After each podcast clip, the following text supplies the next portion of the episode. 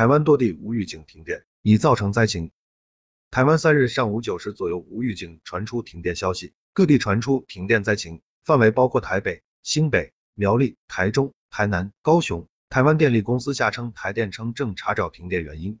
根据民众通报，停电范围极广，包含台北市文山、内湖、信义，新北市永和、中和、板桥，以及新竹、台中、台南、高雄等地。不少网友哀嚎红绿灯不亮，洗澡洗到一半停电，连台电网站目前也无法运作。据岛内媒体报道，台南市上午九时东区、中西区等多个行政区无预警停电，停电户数不明，消防局获报四级电梯受困难救援事故。